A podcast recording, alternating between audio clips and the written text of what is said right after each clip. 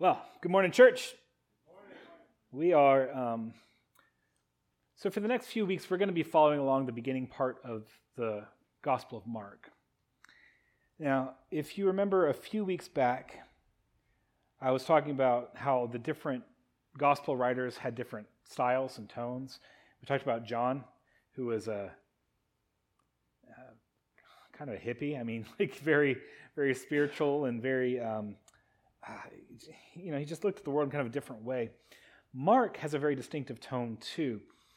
Um, Mark, and, and, and, I say this uh, partly because I'm married to an English major, and so with all the science references I've, I've thrown at you guys over the last couple months, I got I to get some literature references in here. Mark writes like Ernest Hemingway, right? Like a, um, a Dickens novel is like this. A Hemingway novel is like this, right? Because um, he he was very concise. You know, he would never use five words if two could do the job. And that's that's the way Mark is. You know, he he he cuts to the chase. There's no nativity story in the Gospel of Mark. There's no wise men. He just, you know, he just jumps right into John the Baptist and his prophetic ministry. John, John the Baptist, not John the Evangelist, John was, um, by any standard, kind of a weird dude. Um, he lived out in the middle of nowhere, like literally. I'm not talking about a farm or something, you know. I know some folks here are like, I'm going to go out to the, the property and have a little downtime. It, it, he, he lived in the wilderness. And, and I know that, like, when I say wilderness, that sounds like a place to fish or hunt or something. But um, John wasn't a hunter or a fisherman. He, guys, he ate he ate bugs and um, and honey, honey that he found in trees or in, in rocks. He, you know, s- some folks like to go camping and live off the bounty of the land. This guy lived off the land, but there was no bounty in this man's way of life. And um, and and what's more, he didn't dress like a normal person. You know, if you picture um, what people wore in Jesus' day, I don't know how accurate our picture is, but you know, you picture people wearing like linen robes and stuff with like a sash kind of thing. That's not what John looked like. John John wore uh, sort of a shaggy cloak and a, a big leather belt it was simple stuff, it was cheap stuff. If if you stood John next to a Pharisee, like they were polar opposites. Pharisee wore nice, nice, soft clothes, fine, lots of layers and you know adornments.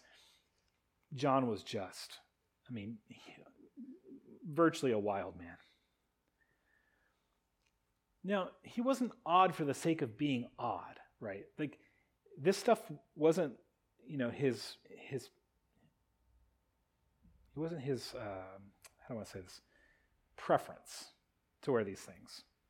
He wasn't in the wilderness for fun or because the real estate was cheap. Uh, he didn't eat bugs because he was on some sort of like fad paleo diet or something. He, he didn't wear camel's hair because it was fashionable or comfortable. He did these things because they were part of God's call for him.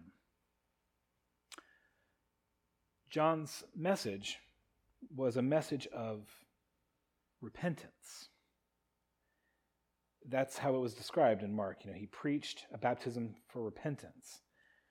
And, and all these outward signs pointed at that repentance.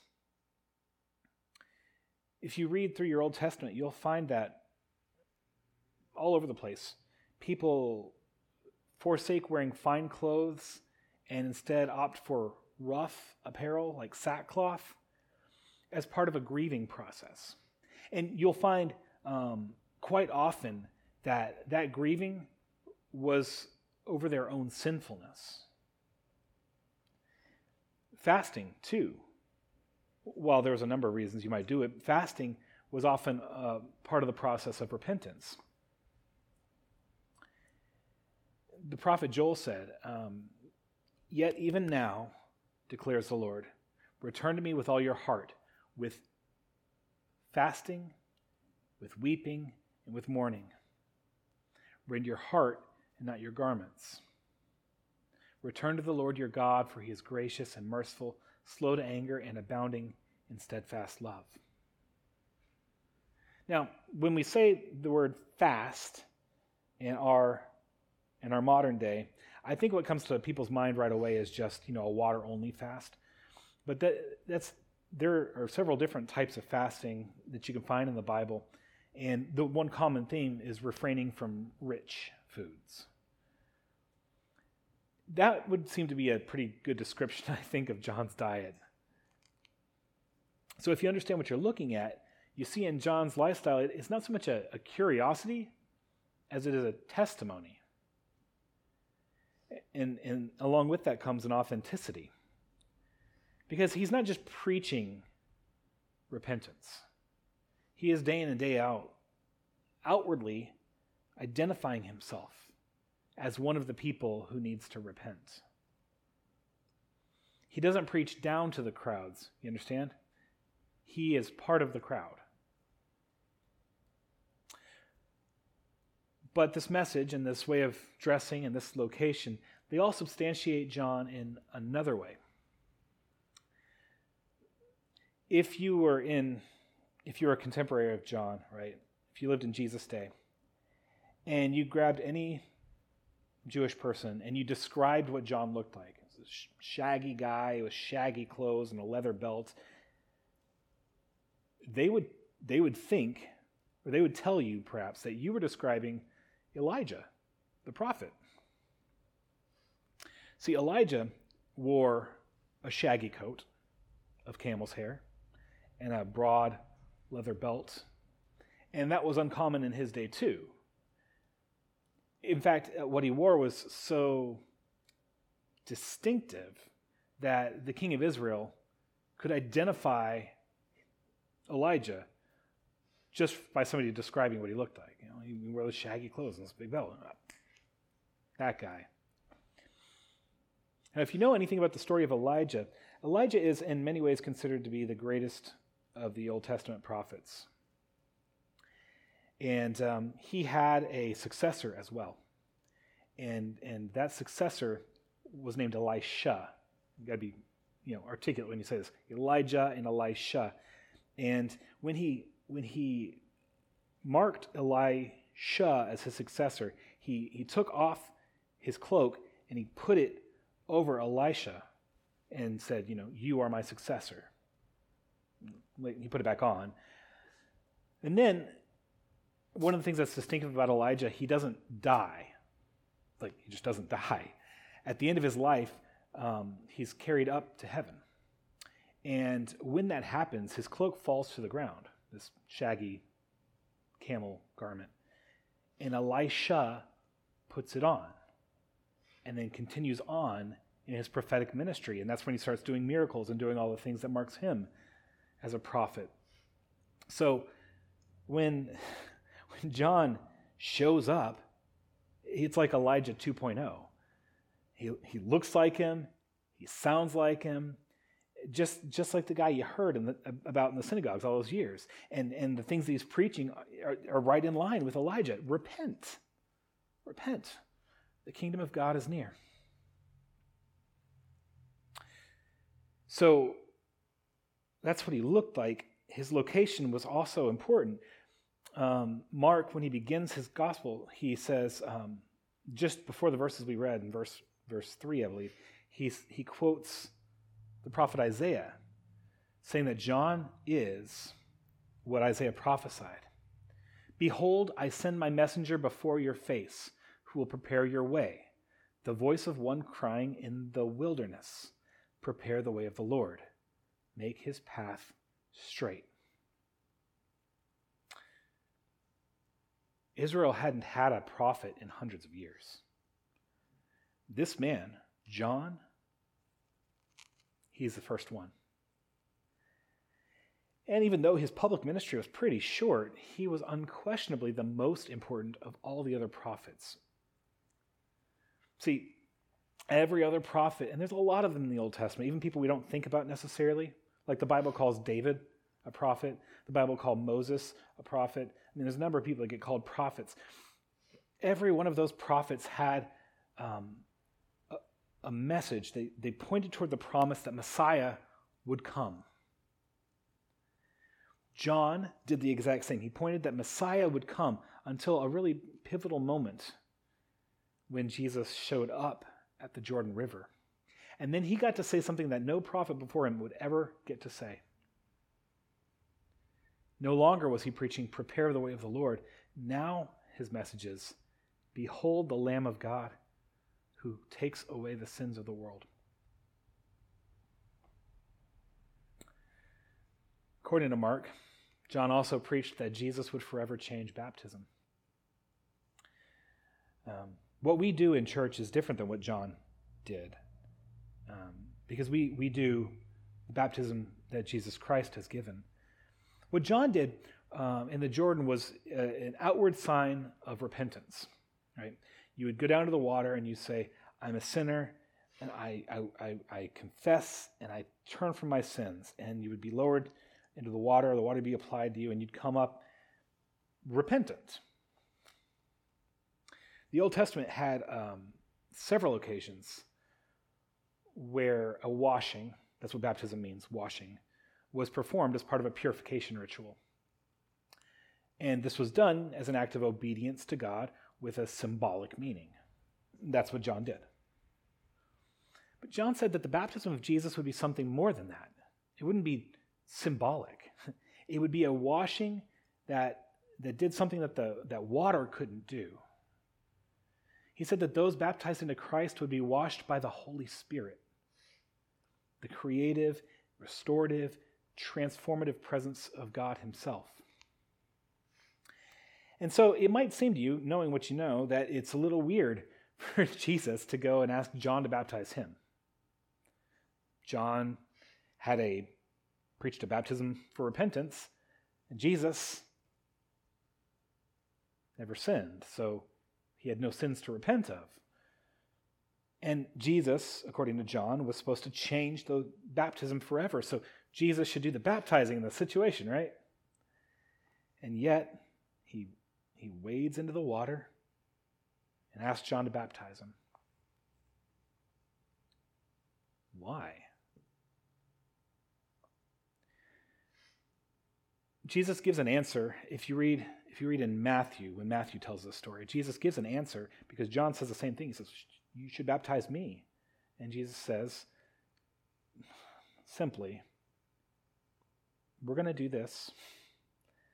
Needs to happen to fulfill all righteousness. That's kind of a cryptic phrase, I think, for us, but the, the sense of it mean, seems to be that Jesus is saying, we're going to do this because this is what needs to be done. That doesn't really answer the question of why, not, not much. But I think there are some answers that we can draw from Scripture. I think it's helpful to consider that Jesus never asks us to do anything that he didn't do first. He leads from, as they say, he leads from the front. And his actions are aligned perfectly with his teachings. He, he shared in the Eucharist with his disciples and told them, Do this in remembrance of me. He forgave his enemies, just as he has asked us to do. He proclaimed the gospel, just as he has asked us to do. He was baptized, just as he has asked us to do. And understanding that helps us understand more. See, a beautiful thing happened when Jesus came up out of the water. The heavens opened, the Holy Spirit came to rest on him. And in that moment, God the Father himself spoke down from heaven over Jesus, and he said, You are my beloved Son. With you I am well pleased. I think that a significant part of the reason that this baptism took place in this way, remember, um, all Judea and Jerusalem was going out to be baptized. This is a very public event. I think part of the reason it happened in this way at this time was so that we could see and hear things that are true in our baptism, even though maybe we can't see or hear them when it happens to us. Because, like, you know, Jesus could have just showed up, died on the cross, rose from the dead, and that was it. But he spent time walking with us and, and trying to show us the truths of God's kingdom. And he, in a very real way, made manifest spiritual realities that we wouldn't see otherwise. So, when you were baptized, I hope you know that when you were baptized, the Holy Spirit came to rest on you. When you were baptized, I hope you know that, that God looked at you in that moment and he said of you, You are my beloved child, and I'm very pleased with you. Maybe you didn't hear the angel singing that day. Maybe you didn't see the skies part or feel a dove land on your shoulder, but make no mistake, the picture we see in Jesus' baptism was a preview of what would happen at mine and at yours. But there's still more going on at Jesus' baptism. You remember that I, I told you that Mark, when he wrote, he just he was very concise and cut to the chase, right? Well, the first words of the whole book go like this the beginning of the gospel of Jesus Christ, the Son of God. And then he cuts straight to John and the story we read today. So, what does it mean that this is the beginning?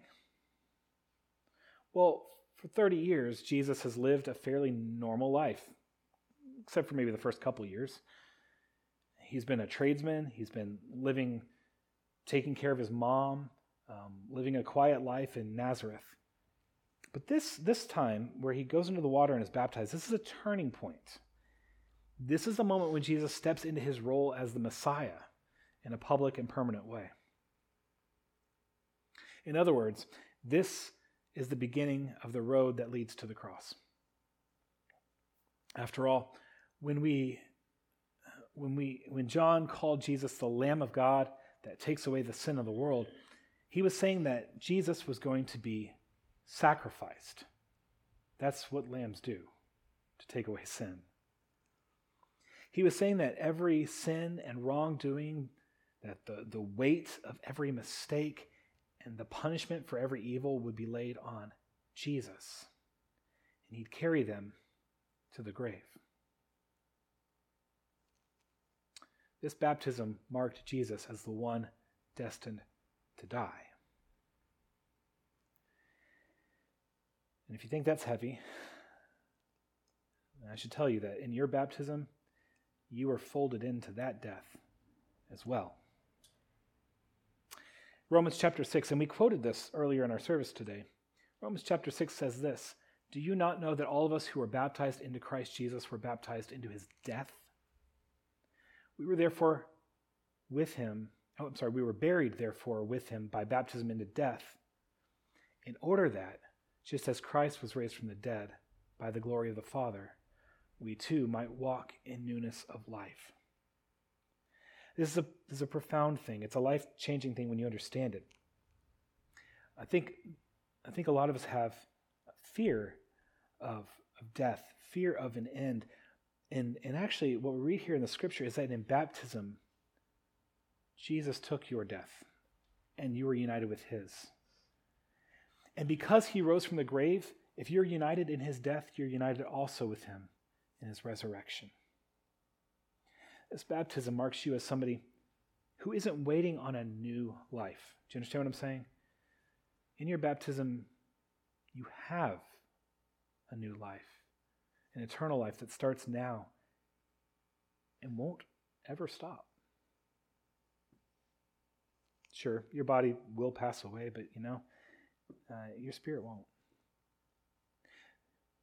What you got in your baptism is a transformation, an adoption, uh, an inheritance that can never be taken away from you. And all that was revealed to us when Jesus went down to the river. Let's pray. Heavenly Father, we thank you so much that you sent your Son, Jesus Christ, and that in those baptismal waters, he welcomed us into him. We give you thanks for the simplicity and the beauty that comes from simple water and a simple promise from you. We give you thanks, Lord, that we have a, a glimpse in Jesus Christ in a concrete way of spiritual things we wouldn't see otherwise. That you have sent your Holy Spirit upon us, filled us, empowered us, that you have dedicated us with a mission and a purpose. That you look at us not as strangers or enemies, but as your beloved children. Help us, Lord, when we struggle with doubts and fears or uh, anxiety or depression or, or whatever assails our hearts. Help us to remember this truth that we aren't we aren't who we think we are. We are who you say we are. All this we pray. In Jesus' name, amen.